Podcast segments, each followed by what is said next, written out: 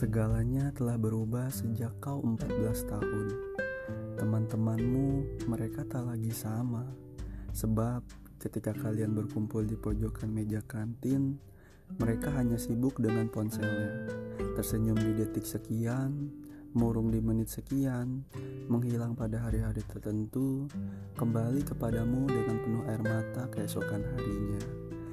Dan kau tak polos-polos amat kala itu.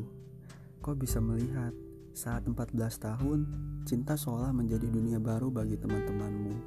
Seperti pembukaan kafe baru dengan promosi menggiurkan, orang-orang mendatanginya.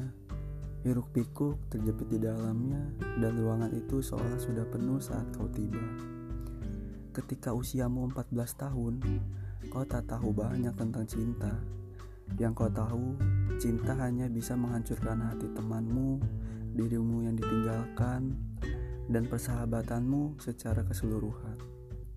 Saat kau 16 tahun, segalanya menjadi lebih jelas. Teman-temanmu telah mencintai dan dicintai. Tak ada lagi cerita hingga larut bersama teman. Tak ada lagi jalan-jalan bersama teman di minggu malam. Tak ada lagi kedatangan teman di rumahmu. Mereka sudah menemukan the one menghabiskan waktu bercerita semalaman penuh bersama Duan, jalan-jalan bersama Duan, seakan seluruh hidupnya hanya tentang Duan. Sejujurnya, ini sedikit memojokkanmu. Di usia 16 tahunmu, kau mulai khawatir. Akankah ada seseorang yang mau menerimaku yang biasa-biasa saja? Mengapa aku tidak bisa dicintai seperti teman-temanku dicintai? Mengapa tidak ada seorang pun yang mau melihat diriku? Sejak usiamu 16 tahun, cinta telah mengambil porsi terbesar dalam pikiranmu. Sayangnya, yang kau tahu tentang cinta hanyalah dua orang saling mencintai dan dicintai, saling menyemangati untuk menggapai mimpi bersama, lalu menikah, memiliki anak dan cucu yang lucu, bahagia selamanya. Puncaknya, saat kau 18 tahun, kau bertemu cinta pertamamu dan patah hati pertamamu. Bertahun-tahun menanti cinta, kau mencoba yang terbaik. Mencintai begitu dalam, dicintai begitu tulus. Lalu seiring waktu, topengnya terbuka. Mendung hadir, badai turun, dan dalam sekejap mata, ia menghancurkan segalanya. Masalah-masalah sepele, keegoisan yang tak masuk akal, perubahan hati yang signifikan. Semua itu berujung pada satu kecelakaan besar, patahnya hatimu. Sakit yang tak berdarah, sakit tak luka konkret, terlalu susah untuk mengetahui bagaimana dan di mana harus diobati. Dan saat kau 18 tahun, kau sadar cinta butuh konsekuensi dan konsekuensinya adalah keselamatan hatimu keselamatan dirimu sendiri. Sampai-sampai kau tak, tak kau takut jatuh cinta karena tak mau seluruh dirimu patah seperti ini lagi. Lalu tahu-tahu usiamu sudah 20 tahun. Kau bertemu seorang baru, cinta yang baru, kebahagiaan yang baru. Sayangnya, patah hati yang sama.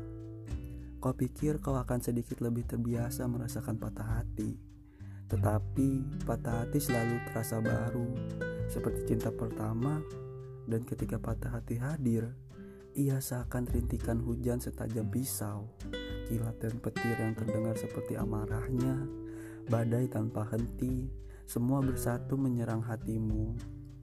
Sudah cukup, tidak lagi mencintai jika harus selalu seperti ini, batinmu menyerah dalam diam.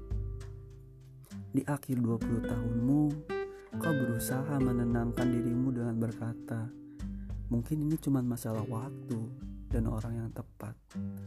Mudah-mudahan aku segera menemukan keduanya, waktu yang pas dan orang yang tepat. Lima tahun kemudian, kau sedang sendiri di kubikel favoritmu, ditemani secangkir kopi yang sudah dingin laptop yang tak tersentuh, dan sebuah undangan pernikahan dari temanmu. Ini adalah undangan pernikahan kesekian dari teman-temanmu. Ya, teman-temanmu telah menikah. Beberapa bahkan telah memiliki anak-anak lucu.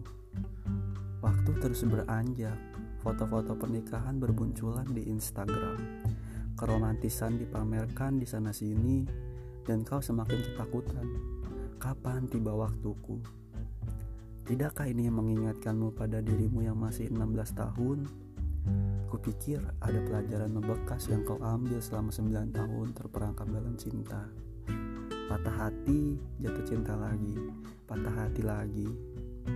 Ternyata tak ada perbedaan signifikan pada hati 16 tahunmu dan hati 25 tahunmu.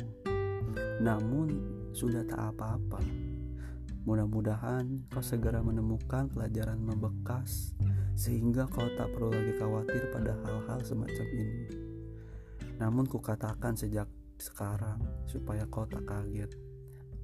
Nanti saat kau 30 atau 40 tahun, kau akan mendapati beberapa temanmu memutuskan bercerai dari pasangannya. Beberapa melanjutkan petualangan cinta baru, beberapa fokus menjadi orang tua tunggal. Cinta tak pernah terlihat semengerikan ini saat kau masih 18. Belum lagi nanti saat kau 60 tahun, kabar duka akan datang dari teman-temanmu. Pasangan mereka meninggal. Teman-temanmu memutuskan tak akan lagi menikah, menua tanpa pasangan baru. Pada diri 60 tahunmu, aku belajar. Pasti ada sesuatu yang lebih penting selain cinta dalam hidup ini. Maksudku, jika cinta adalah hal yang paling penting dalam hidup, pastilah diri 60 tahunmu mencari cinta yang baru, seperti yang sudah-sudah. Namun, semacam ada pelajaran yang membekas karena kau berhenti mencari, dan ini bukan sebatas karena kau sudah terlalu tua untuk menikah. Ini bukan sebatas karena kau tak ingin mengecewakan kekasih sejatimu. 60 tahun menjalani hidup, pastilah kau menemukan sesuatu berharga dalam hidup. Dan kau di usiamu hari ini duduk di tempat terbaikmu dengan pakaian yang paling nyaman, mendengarkan cerita ini dan bergumam, "Iya, pasti ada yang lebih penting daripada cinta dalam hidup ini." Tapi apa? Maka tetaplah dengarlah cerita ini. Ia akan menarikmu ke dalam berbagai realitas cinta yang mudah-mudahan membuatmu ketika jatuh cinta nanti tak lagi patah sehancur ini. Oh, menjawab pertanyaanmu tadi, iya pasti ada yang lebih penting daripada cinta dalam hidup ini. Tapi apa?